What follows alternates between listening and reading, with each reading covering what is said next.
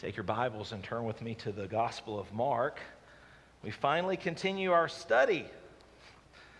Some of y'all, did you think, Pastor, did you forget about the second half of Mark? No, I didn't.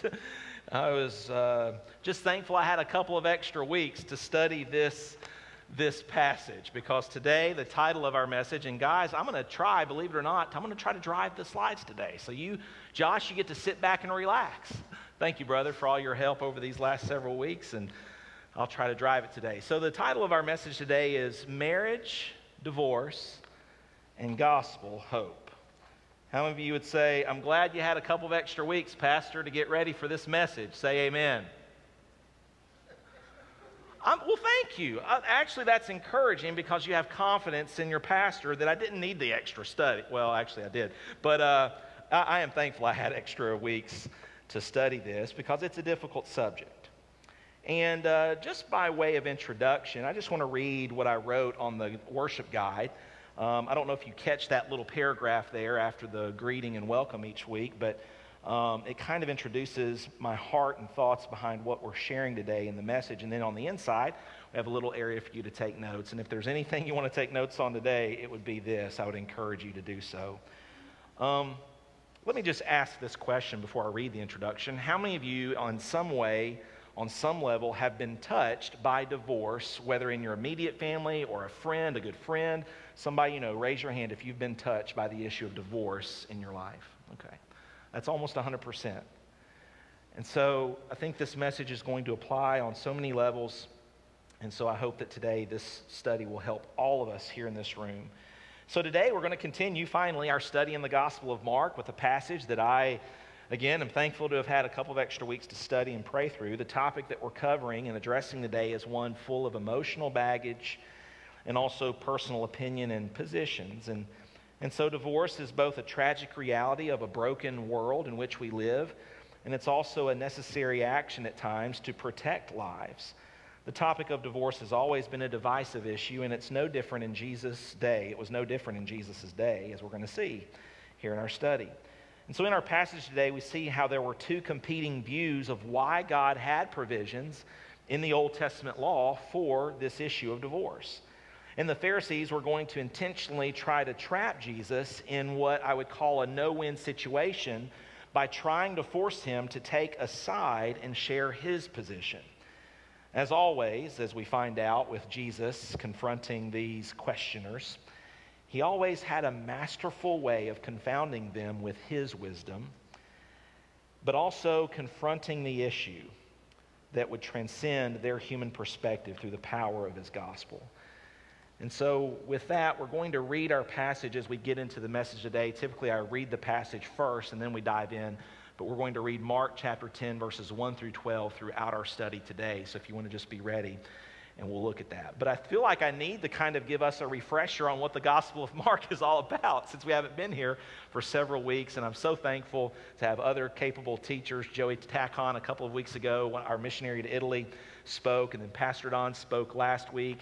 He, uh, he's on vacation uh, this week. Actually, he's heading back today. He's been down in Florida, you know, all these Florida birds that went to Florida this week. The Thompsons went to Florida this week. Thanks for sharing those pictures of paradise.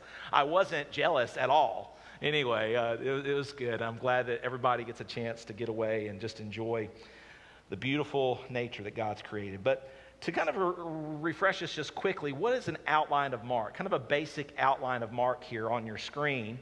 Uh, Mark 1 through 7, Mark is dealing with who Jesus is. He, he's basically trying to uh, point out the reality that Jesus is the Son of God. And so, through several miracles, Mark primarily focuses on the actions of Jesus, the miracles of Jesus. He doesn't focus so much on the teachings of Jesus. But through Mark 1 through 7, he's really trying to deal with that issue who is Jesus?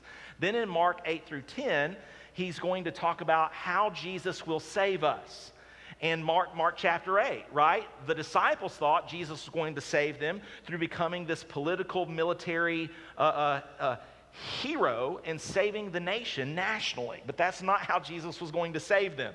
He was going to suffer, he was going to bleed and die on a cross for, most importantly, the salvation of our souls. Oh, one day he will rule all nations with truth and justice, mercy and grace from the throne of the descendant of his father David. And so, Mark 1 through 7, who is Jesus? Mark chapter 8 through 10, how Jesus will save us. He's going to die and, and rise again. That's how he's going to save us. And then, Mark chapter 11, verse through, through 13, he's going to talk about what about Israel and the expectations that they had. Again, they had these false expectations placed upon who they thought God should be. And then finally, Mark chapter 14 through 16, the death and resurrection of Jesus. And it looks like we might end on Easter Sunday with that final passage, just looking at how God's planned all that out with all the delays and everything else. And so we'll get there eventually. But today we're in Mark chapter 10, and I just I would say this starting out. We need to desperately hear what Jesus has to say to us in Mark chapter 10 today. Very, very important. You know, when sin entered the world, the relationship between men and women was completely capsized. God created man and woman and placed them into this world to exercise dominion over the earth. And we were to do this originally together. But when Adam and Eve sinned, death was introduced into the planet. Now that de- now we know that that death that Adam and Eve experienced was not an immediate physical death, although they began to die. We know that the immediate death that God talked about was their spiritual nature died. And then what we also see is that they died relationally. Man and wife, husband and wife, right there in the garden, right after the fall, started to fight with one another, blame one another. And so we see from the very beginning, sin has broken the relationship between men and women. And as you scan back through history, you can see how this brokenness is often displayed and how societies and different cultures throughout history have treated the institution of marriage.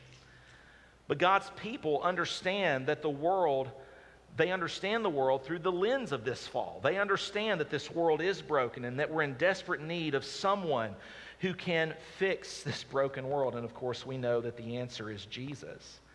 And so when we see broken human institutions like the home, and we see broken institutions like failed schools and, and, and failed government, we know to look deeper than those failed institutions to the root sin problem, don't we? We know that at the core of all of these broken institutions and the abuses of those institutions lies the issue of sin. And so the same is true in marriage. When we get to the topic of marriage, broken marriages abound in the world in which we live. We have rapidly become a divorce culture. And marital and family dysfunction seems to be at every level of society today. And it's not foreign to the church either. We face this. And so, as we come with all these thoughts in our head about marriage and the culture today, and how really that whole thought of marriage, even itself, has been, is, has, has been attacked, and it's almost been put off to the side as an ancient institution. And we'll get into that in our study today. But when we look at this issue, the believer in Jesus doesn't look at this broken world and specifically at broken marriages and conclude that marriage itself is broken but rather we know that human beings are broken by sin. And that the institution that God ordained, marriage, isn't the problem. It's the people that are trying to be involved in the institution. That's the problem. And so, with that said, today we're going to look at these uh, 12 verses where Jesus lays this out. And I always wondered, why did Mark include this? Well, number one, because this is what Jesus said, and this is what happened in his life. So, Mark thought it important to include this discussion. Now, Matthew includes it as well, along with Luke, and Matthew is really interesting, and I'll allude to Matthew later in this parallel passage, Matthew 19. But Mark includes it because it did happen in the life of Jesus, and I think he includes it here for a specific reason.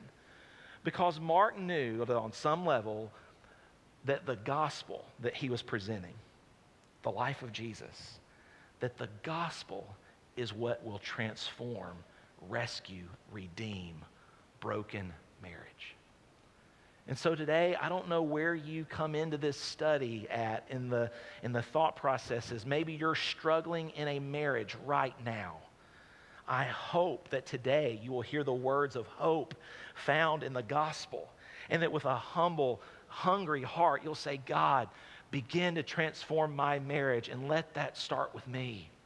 Perhaps you come in today and your marriage is great, but you have a friend or a family member who is struggling through a marriage and there's been something that's happened. And perhaps today you'll have some words that you can take to them and be a faithful counselor and help them in their marriage. Perhaps today you come in and you have had a broken marriage, or you had a broken marriage 25 years ago, and now you, you've, you've, been, you've, you've been remarried. And, and, and, and so sometimes you look back on those things of your past, and it seems like you can never break free from them. There's always this cloud hanging over you. Boy, I hope today that you'll see the hope that's found in the gospel to let go of the past, to look forward to what God has now in your life. And so, three truths that we're going to look at here today. Uh, Mark chapter 10, verses 1 through 5. We first learn this, and you can write this down in your notes. We see, and I've already been talking about it in the, in, in the introduction, we see, first of all, how sin broke marriage. How sin broke marriage. And so, let's read this passage of Scripture, Mark chapter number 10, verses 1 through 5. There it is how sin broke marriage. Mark chapter 10, verse 1. And he arose from thence and cometh into the coast of Judea by the farther side of Jordan. And the people resort unto him again. And as he was wont, he taught them again. And the Pharisees came to him and asked him, Is it lawful for a man to put away his wife? Tempting him.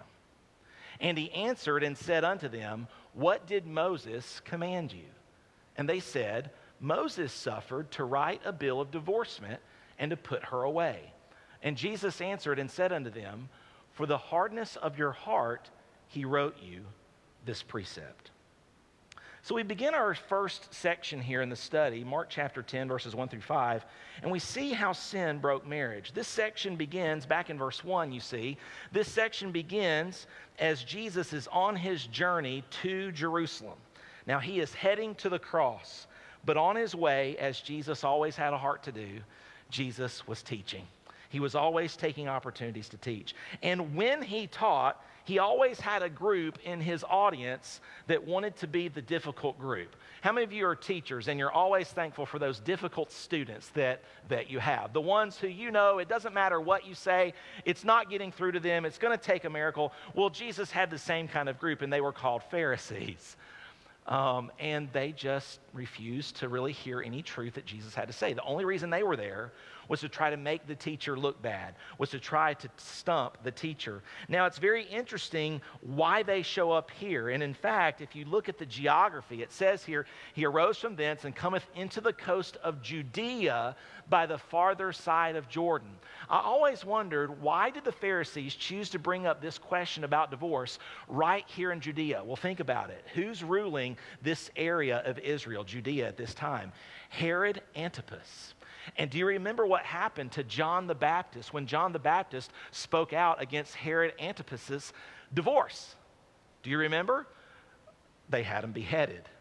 And so the Pharisees were actually asking this question not because they really wanted to know, but they wanted Jesus to take a side in this Jewish debate on what Moses really meant by giving this bill of divorcement. And there were two schools that we're going to look at here in a moment, two different views. But they wanted Jesus to take a position so that maybe if he spoke out against divorce, they could see him killed like John the Baptist was. You see? So it wasn't an honest question. There was a hot theological debate going on in that day centered around divorce, just like there is probably to this very day, especially in religious circles. And so this question was brought up to Jesus not as an honest question. They wanted to trap Jesus into one of the hot theological debates of their day. And the question was Is it lawful for a man to divorce his wife? And they really are asking it from the perspective of for any cause. And what they're alluding to is a passage in Deuteronomy chapter number 24. Look there with me, it's on the screen. Deuteronomy 24, verses 1 through 4. He says, This is the passage that they're wanting to, uh, Jesus to give some clarity on. When a man hath taken a wife and married her, and it come to pass that she find no favor in his eyes, because he hath found, underline the words, some uncleanness in your passage there in Deuteronomy, because that's the big debate What does it mean? What did Moses mean by some uncleanness? Now, there were two schools of thought. There were two schools of thought, and I'll skip ahead here for just a second to show you that. And that is this the, there were two views. There was the school of Shammai. Everybody say Shammai, all right? That was the, that was the more strict view. All right? And Shammai says that that phrase, some uncleanness, basically means sexual impurity, some sexual sin. Now, oh boy, I have to navigate the tall weeds here today because we could really get into talking about what that means. Now, Shammai, I don't believe, had adultery in view because, according to the Old Testament law, adultery was what? Punishable by death, by stoning. And so Shammai, I believe, had this view the Jew had somewhat of a unique marriage and betrothal period. And certainly, this is the context here where the man and wife would get engaged for an entire year somewhat like our engagement, but the law behind it basically viewed them as married. They had not had the official wedding ceremony yet, they had not consummated their marriage, obviously. And so within that year, the, the uh, husband to be would go off and build his house. Typically, he would build it as a connection onto his father's house. In my father's house are many dwelling places, many mansions. And so uh, the uh, man would go and build his house, and then at some unannounced time, he would come back with his wedding party, and they would then engage in a week long festivities with the ceremony of the wedding. But in the Jewish culture, that whole year, they were betrothed to one another, and legally it was as if they were married. And so, in that period, if a lady was found to be sexually impure, according to the law of Moses, they could write a bill of divorce, a bill of annulment. They could write that. Uh, in fact, this is what Joseph was going to do before he learned that Mary was actually a virgin, that she was pure. Remember, it says that jo- jo- Joseph, being a just man, was going to put away Mary privately. But then the angel appeared. And so Shammai said, Listen, here's a very strict view. You can only put away your spouse under some sexual sin issue that's unrepentant, that's very clear. The school of Hillel was the more liberal view of some uncleanness. Catch this, ladies. Basically, the school of Hillel believed that some uncleanness meant anything. Like, in fact, this is in the Jewish writings. Even if a lady burned the husband's food, he could write her a bill of divorce. How many of you are thankful that that's not something that can happen today, right? I mean, I don't know if you've ever burnt my food, honey, but anyway, uh, these are the two views. What some uncleanness meant, right? Either sexual sin strictly or any reason. You know, she didn't make the bed right. And so, as you can see, the school of Hillel view was very abusive and oppressive to women, which is interesting as we get into this, because if you look over at Matthew 19 3, you even get this idea that many of the Pharisees there viewed the view of Hillel as being the correct view. It says over Matthew 19, 3, can a man put away his wife for any cause? Anything that we want to do? Now, the reason I bring all this up is because with all these views, what they really missed in the book of Deuteronomy was this. Though Deuteronomy did give the people a procedure to follow with divorce, it did not encourage divorce or even allow it like many of them suspected. What do I mean by that? The reason that Moses gave them that, that law was because of the hardness of their heart. It was because of their fallen, broken condition. And this is what we see how sin broke marriage. They cite this passage with this exception that Moses gave. And, and of course, they have two views on the exception that Moses gave. And what they missed was the reason that Moses had to give the exception you know, at the end of our message today, we're going to talk about well, Pastor, is there an exception for divorce? And the problem with exceptions, isn't it the case that most of the time people gravitate towards the exceptions and make that the norm? And what we forget is, is that no, that's not the way that God originally intended it. And so we see how sin has, has broken marriage.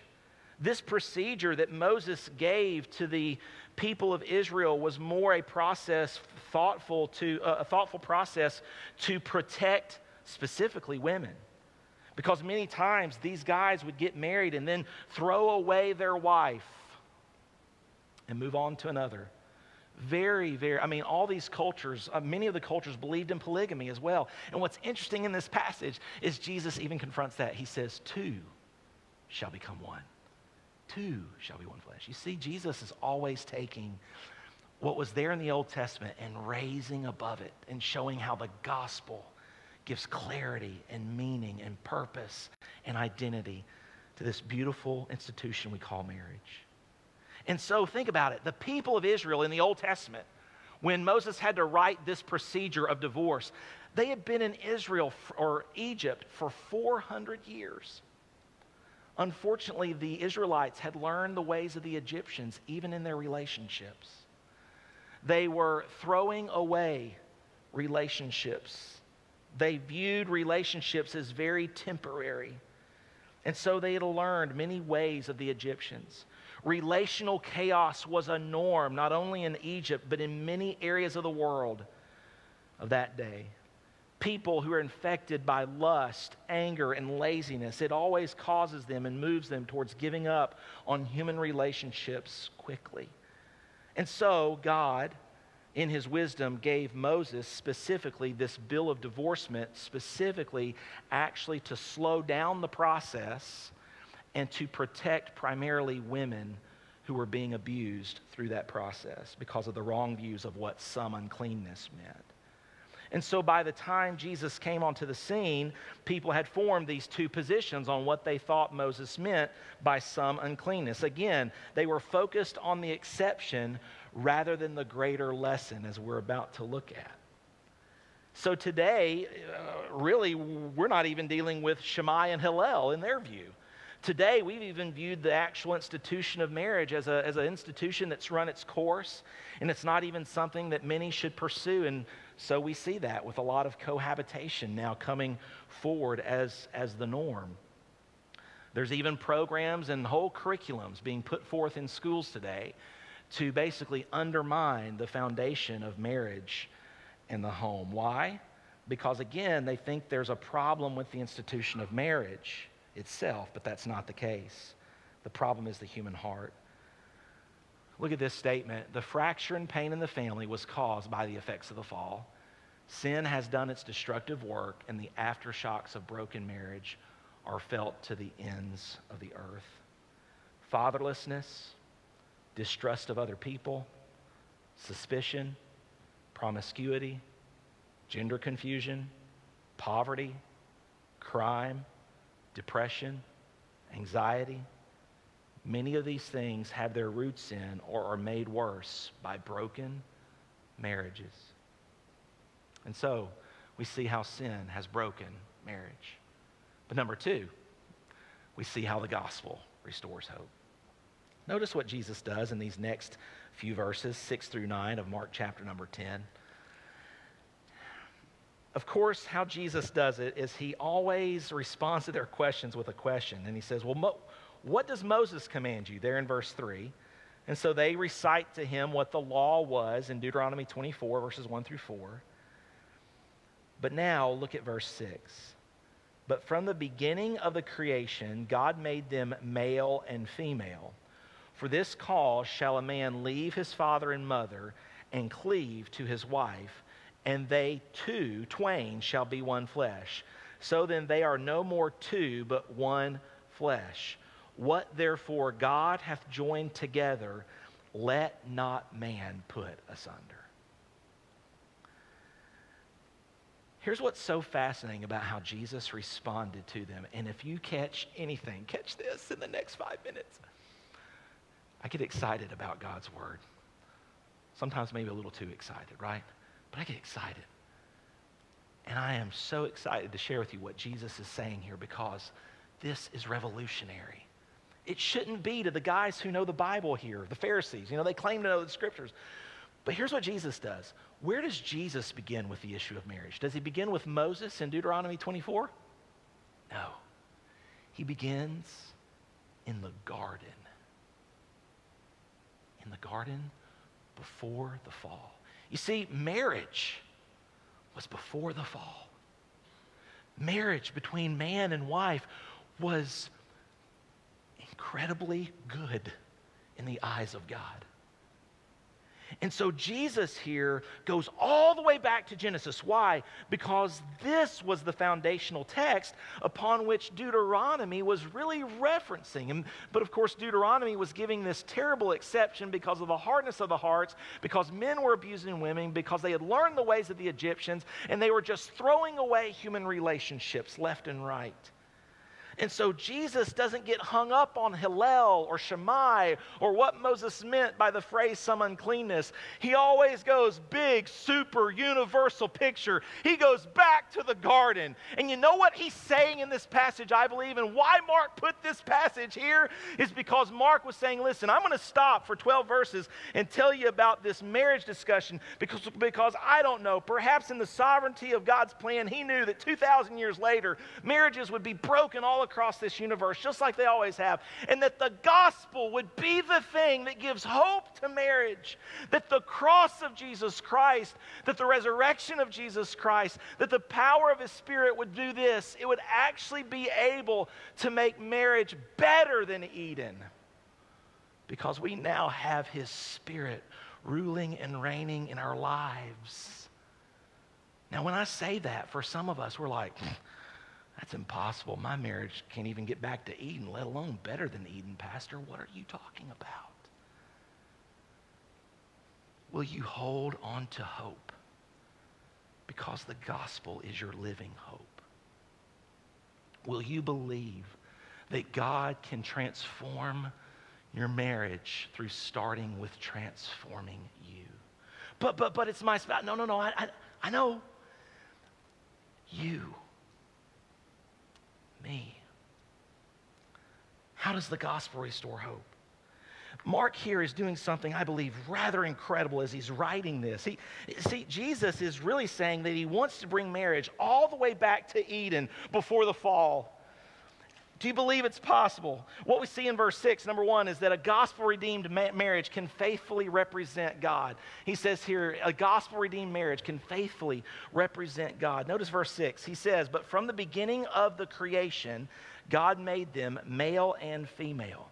And if you study Genesis 1 and 2, you find out that God made man and woman in the image of God. Jesus alludes to that passage here in Mark chapter number 10. He alludes to Genesis 1:26 and Genesis chapter 2 verse 24.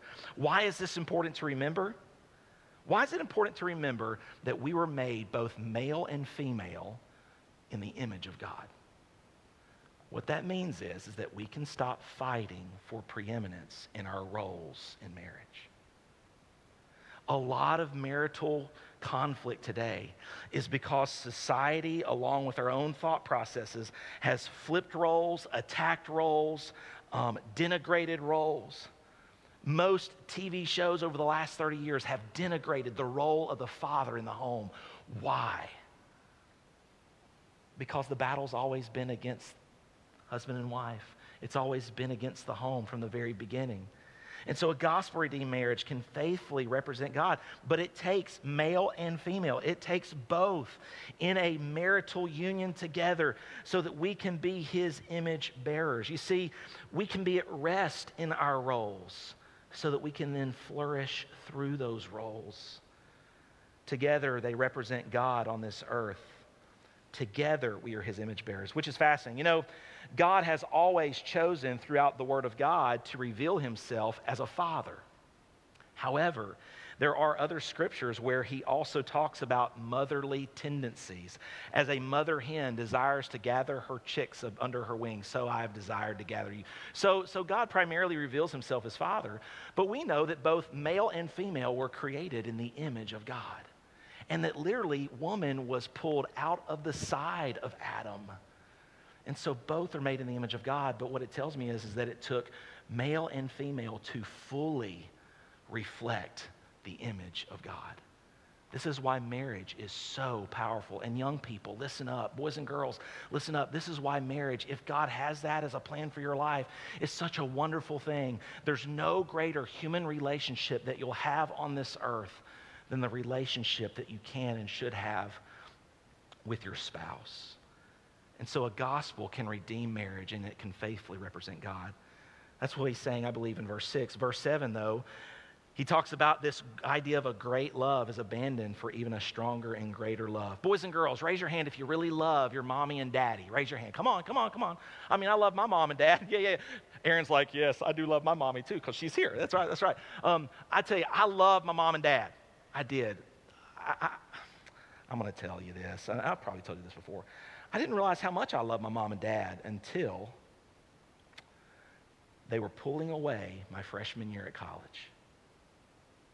I was bawling like a baby. I was, I mean, mom and dad are leaving me. You know, little birdie's out of the nest now, finally on his own. And, and I was bawling. Uh, Pastor Ryan was my roommate, and he was looking at me like, dude, what's your problem? Anyway, it, it, it was great. We were, we were having a good time. And uh, I was just bawling. I didn't realize how much I love my mom and dad. But, but here's the reality on the day that I got married, there's a part of the wedding where, specifically with the wife, the father hands her off to her husband to be. And what's being pictured there in that moment in the marriage is the formation of a new family. And what's happening in that symbolism as well is that we're taking the great love that we've had for mom and dad and we're now pursuing a greater love. See what Jesus says in verse 7? For this cause shall a man leave his father and mother. That's a great love. But he's now going to cleave to his wife. And so this is a greater love. This love must continually grow. But here's what happens in so many marriages. And, and, and, the reason we have broken marriage today is because what happens in a love relationship in marriage, new loves creep in. A love for a career, a love for a hobby, a love for a friend outside of your friendship with your spouse. Many men and women get into a marriage and they get tempted to pursue new loves than the love that they should have for their spouse.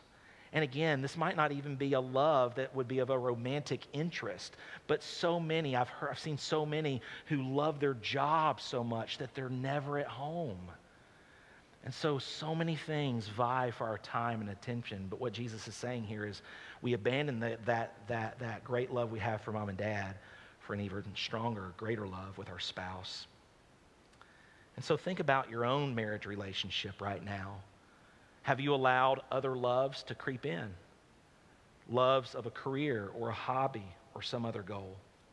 And so he says, these, these verses are incredible. He goes back to Genesis and he says, the gospel, a gospel redeemed marriage can faithfully represent the image of God. Number two, great love is abandoned for an even stronger and greater love. But notice number three, he says, the two shall become one, verse 8, and they two shall be one flesh. So then they are no more two, but one flesh.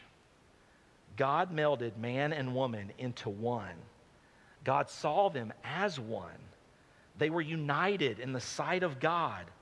Yes, man and woman are still distinct in their uh, uh, uh, um, traits and roles, but their physical union does bind the one to the other.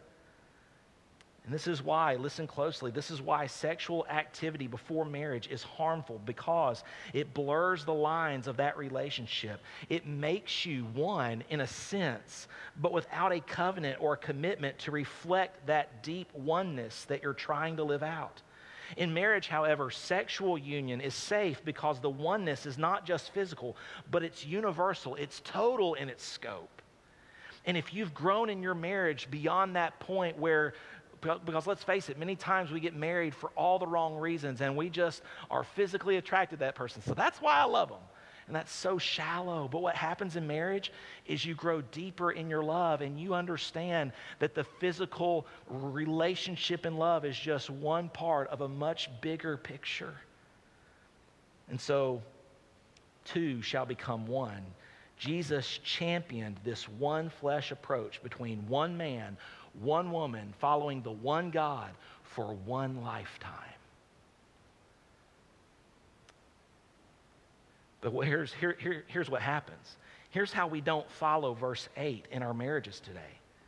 What happens is, is marriages tend to break down when people behave as two single individuals in the home. Too many men and women, what, what happens? They get married, and after several years, they get disillusioned and they run off to, quote, find themselves. When really, they should go right back to their spouse and find themselves there. That's really all they need to discover. It's found right there in their relationship with their spouse before God, where true oneness is cultivated, a marriage will flourish. You see, what happens a lot of times is two people get married, they go through the ceremony, but they don't have this change in their thinking that two have become one. And so, a lot of times, you have individuals living in a house together, but that's all they're doing. They've got their separate finances, they've got their separate careers, they've got their separate hobbies. The only time they see each other is maybe for a couple of minutes each week. And this is why. Why? Because we are trying to unwind what God has won. God says, the two shall become one flesh. And that's where Jesus goes here in verse 9. But before I read verse 9, can I ask you this question? Are you friends with your spouse? Are you friends? You know, in the Song of Solomon, uh oh, Pastor just said Song of Solomon. This, uh, this is going to get interesting. By the way, I'm actually thinking about preaching a series through Song of Solomon next year. Yeah, one of the most incredible gospel books in all the Bible. Can't wait. But in the Song of Solomon, you know what's so fascinating about the Song of Solomon? I mean, there are some pretty interesting details in that, in that, uh, in that uh, book about a marriage relationship.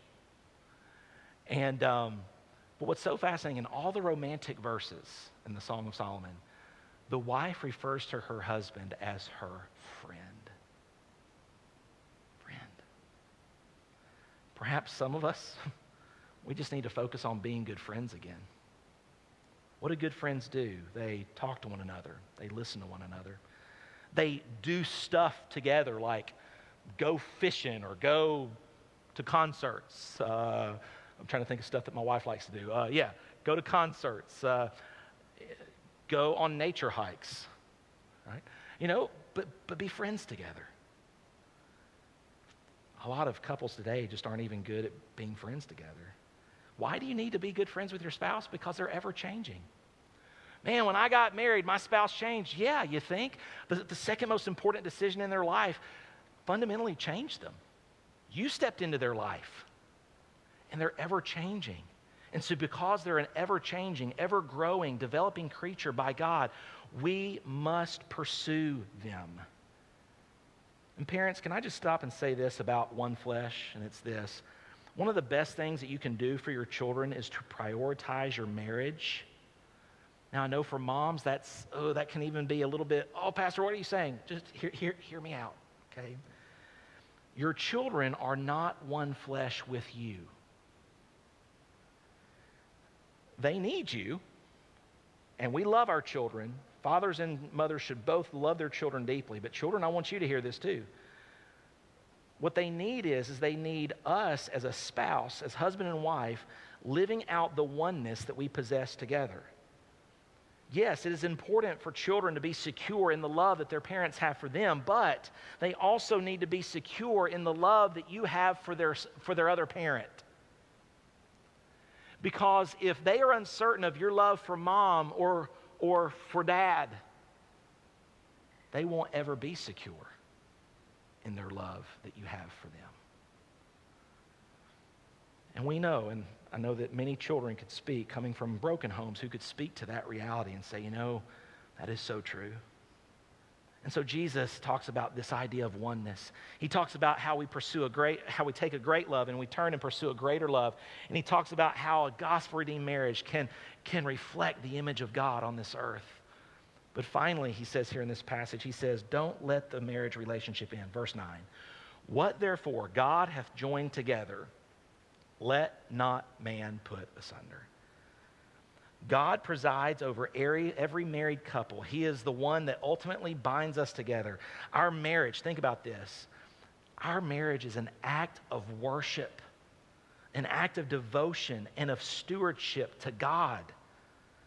I think for some of us, it would just change our perspective if we walked out of this room this morning thinking, okay, if nothing else in my marriage is right, I'm going to view my marriage as an act of worship to God that would transform. It would begin to transform everything about our marriage relationship.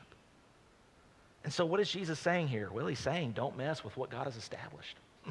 and he goes all the way back to Genesis to do it. He says, God put you together, stay together. Well, that brings us to our final point, and that's this don't let the marriage relationship end. Or actually, applying God's grace to our relationships. Applying God's grace to our relationships. Verses 10 through 12. As often would happen after Jesus gives a teaching later on in private with his disciples, they ask him, Okay, Jesus, can you say that again? I'm not sure I understood everything there. And so, verse 10 And in the house his disciples asked him again of the same matter. And he saith unto them, Whosoever shall put away his wife and marry another committeth adultery against her. And if a woman shall put away her husband and be married to another, she committeth adultery. Wow. Jesus was pretty straightforward, wasn't he? Now, you have to read Matthew 19 as well because this is the exact parallel passage to this passage, and we'll address that here in a second. But Jesus' words here are revolutionary for a couple of reasons. Number one, because, notice this, he was placing women and men on an equal footing in the first century. Notice that it wasn't just the man who had the option here of leaving, but he also said the woman. And so, in one sense, he was changing their thinking from a male dominated society to really male and female in this relationship that both of them have a responsibility in the marriage. So, that was fascinating. Number two, though, this actually sounds more stringent and more restrictive than even Shammai and certainly Hillel. Of course, the two views on Moses. Why? Well, marriage is meant to be permanent in the eyes of God. That's why. Because from the beginning, it was not so. Hold your place and look at Matthew chapter 19, verse 8. He saith unto them, this is the parallel passage to Mark 10 Moses, because of the hardness of your hearts, suffered, allowed you to put away your wives. Why? Because you were getting married to one one night and then you're getting married to another one the next night. Uh, literally, they were doing this. They still do this in Middle, Middle Eastern cultures in, in the world today. It's called one night marriages. Terrible. Very abusive to women. Aren't you thankful for the gospel and Christianity that actually elevates the true role of the woman from the Garden of Eden and protects her? And so Moses put this forward to really slow it down, to slow down what you had learned from all the other cultures, from the Egyptians. But he says, but from the beginning it was not so. You see, what we learn is that the grace of God softens and transforms the heart, and I believe places us in a position even better than Eden what do I mean by that? Why do I believe there is so much hope for marriage today? It's because God doesn't just come down to the garden for a couple of moments each day and walk with Adam and Eve. In the new covenant, through the gospel of grace, the Holy Spirit comes and resides within us 24 hours a day for the rest of our lives, sealed to the day of redemption. And I'm just here, I believe with all my heart that marriage can be better than it was in the garden because we are now in Christ.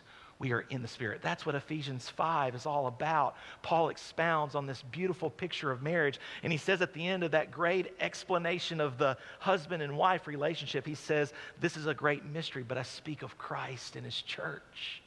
Paul knew that the only hope for marriage, everlasting, for marriage ever being a picture of God and his love, was through the gospel. And so the disciples hear, hear these hard statements of Jesus. And of course, they conclude in Matthew 19 10. Check this out. The, the disciples understood the permanence of which Jesus was talking about marriage. He says, His disciples saying to him, If that be the case with man, if the case of the man be so with his wife, it's not good to marry. They're basically like, uh, single? What they understood is the weight of Jesus' words, but here's what they missed they missed the power, they missed the hope. They were still stuck on Hillel, Shammai, what was the meaning of some uncleanness, and they hear Jesus stringent. But what they missed was the power and the strength to maintain that bond. Now, of course, the question becomes are there any exceptions? Are there any exceptions to this? Well, Mark chapter 10 doesn't mention any. Matthew seems to allude to some. But Mark doesn't mention any. Why?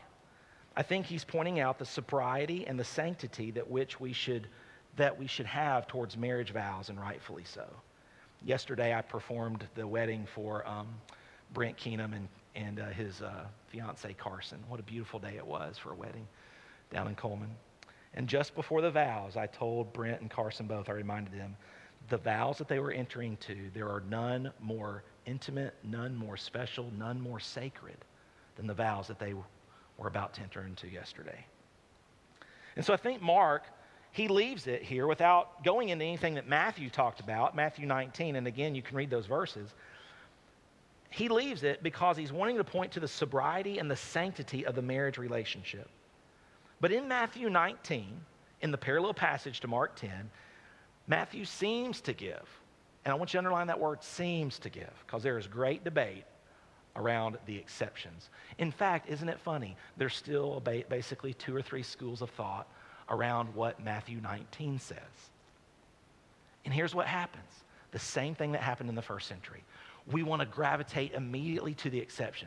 So if, so if my spouse is a jerk, I can divorce him. So, so, so what we do is we take what seems to be some exceptions, probably still for the reality of the brokenness of the human condition, because let's face it, there are some marriages that are actually physically dangerous to be involved in, where the law steps in, where legal steps in to protect life. But let's face it, a lot of the divorces that we know of, or that maybe even we've had to endure, have not been because of the rare exceptions. They've been because the reality is, is we live in a broken universe where people continue to practice throwaway relationships. Now, I say all that to say this. How should we respond to what we've heard today? For some, you might hear this message and say, well, I think I just need to stay single the rest of my life. And you know what? God gives that gift to so many. I think sometimes we present this idea of marriage as this has to be the path that God has for every person who's ever lived. And sometimes we in the church, if we're not careful, we put pressure on single people like singleness is this second class status. No, it's actually a wonderful status. We believe that Paul was single. Either he had always been single, or perhaps because of his salvation, his wife left him. 1 Corinthians 7, you can look at another exception clause that Paul talks about, where if two unbelieving spouses were married and then one of the spouses gets married and the other spouse decides to leave, then Paul says, let them depart. And so, again, even in that view, there, there, there, there could be an exception. But for some, you hear a message like this and you're like, man, marriage is serious. Yes. Because it is the first and foundational picture of the gospel in our relationship with God that God ordained before the fall. So for some, you're like, I don't think I'm going to enter into a marriage covenant unless I'm really, really, really, really sure. Good. That's the way we should enter, in, enter into marriage. And young people, listen to me clearly. It breaks my heart when I see young people rush headlong into a marriage and they've got all these thoughts of Hollywood, happily ever after, and they don't realize that they're about to enter into the most difficult seasons of discipleship they've ever faced in their life. And I see a lot of spouses looking at me and nodding and smiling because you know it's true. Oh, but it's wonderful. I'm not saying that marriage isn't great. Marriage is the best thing in the world. But for some, never marry. Number two, maintain a high view of marriage. If there's anything this study does today is it elevates our view of marriage, gets us away from, well, what about this exception? What about this?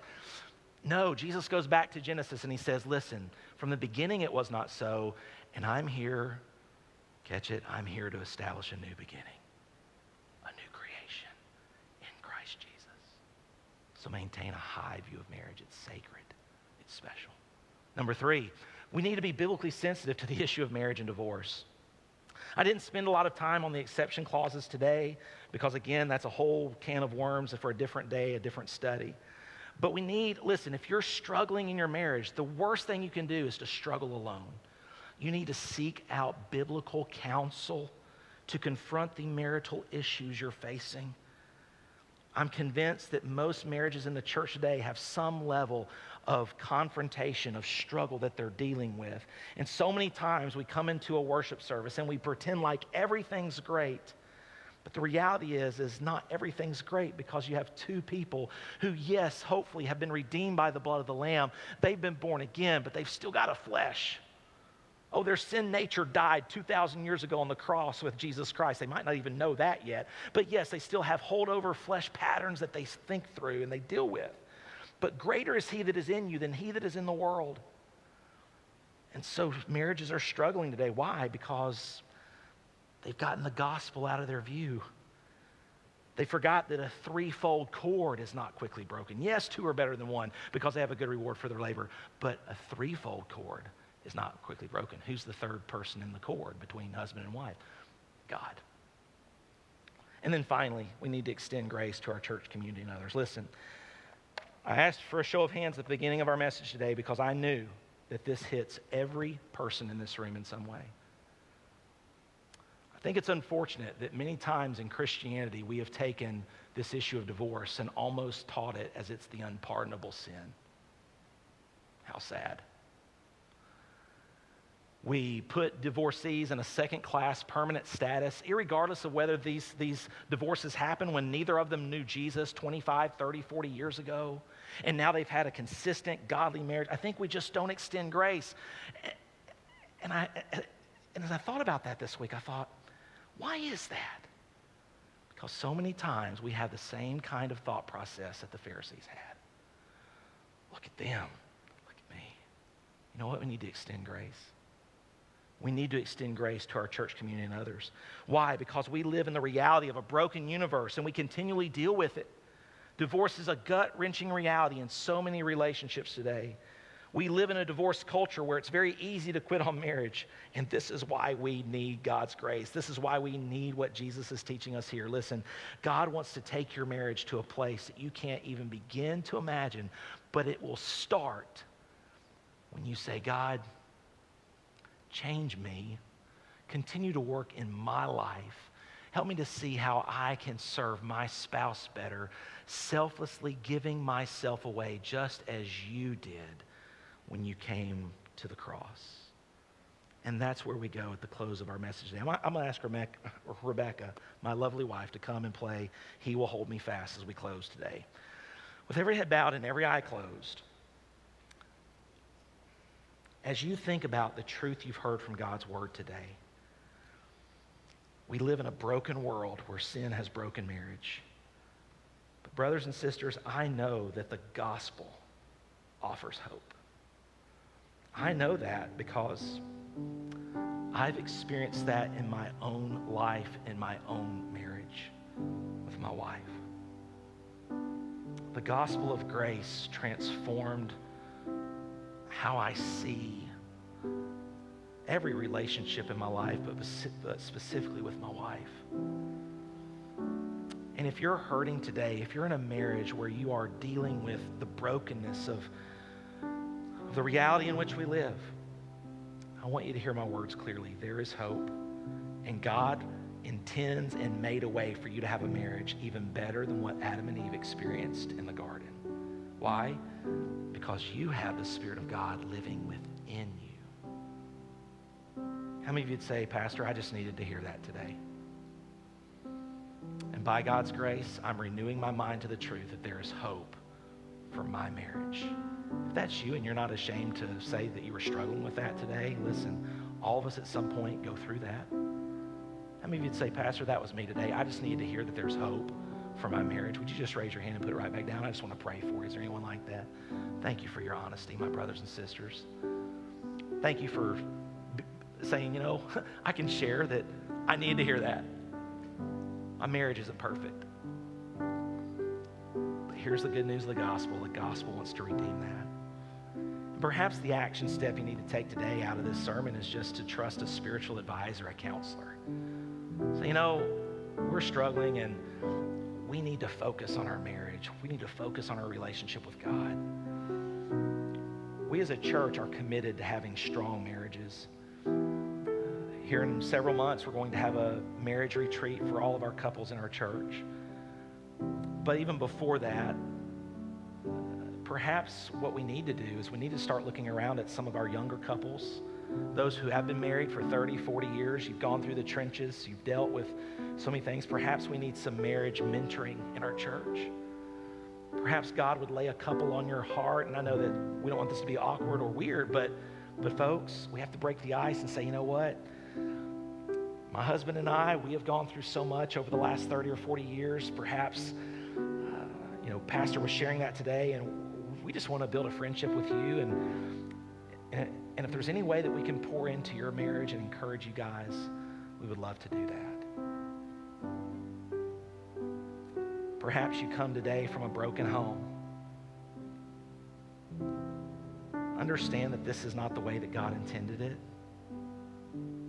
Perhaps you've dealt with feelings of loneliness, rejection, isolation, fear, uncertainty. Here's the good news you have a God that will never leave you nor forsake you. You have a God who is a father to the fatherless. You have a God who, who in the gospel has redeemed marriage. And it can be the, probably the best reflection of his love on this earth. Father, Thank you for your time. Thank you for our time in your word today. Oh, marriage, divorce, and gospel hope. We have that in Christ. And Lord, I pray today for all the marriages here in our church that you would strengthen them, that we would be honest about where we're struggling and, and trust a, a, a spiritual advisor, a mentor in our life And Father, we would be intentional. For some of us, we just need to go home and practice being good friends again. We're living with a stranger. And Lord, that falls on both of our responsibilities. We have to make this intentional. We have to put the other first as we pursue them. Father, thank you for your love. Thank you that you hold us fast. And thank you that in the gospel we see how we can hold fast, hold tightly to our marriage covenant. Why? Because we stood before our spouse on that day and we said, in sickness and in health, for richer or for poor, for better or for worse, till death do us part. I'm thankful, God, that you offer hope today for any marriage. Strengthen our marriages here in our church, and may we be a picture of your redeeming, transforming grace. We pray in Jesus' name. Amen. Thank you so much for being here today, church family. As Rebecca plays, I do feel led just to give you a moment to respond. Perhaps you just want to sit, uh, uh, sit there and kneel at your chair. Um, perhaps you just want to get together with your spouse and pray and just say, you know what? We're going to work on being good friends again. Life's gotten busy. I've been pursuing my career. You've been pursuing your career. We just need to make a, a, an intentional step. So she plays. Would you just think quietly about what you've heard today and perhaps pull your spouse close to you, whisper a prayer in their ear, let them know you love them, that you're thankful for them. If you need help in this area, church, please reach out. All I can do is point you to Jesus Christ, who is your hope. We have great tools and resources that we can seek to equip you with as well. But I hope today that you've heard that there is hope for your marriage.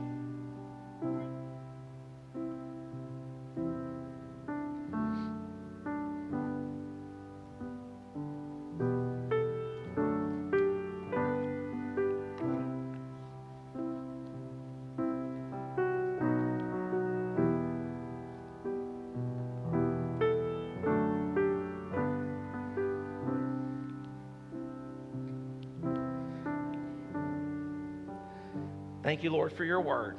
May we go out today with a renewed hope, a renewed commitment to our marriages, to our spouse, and may you strengthen us as we walk in grace. We pray in Jesus' name. Amen.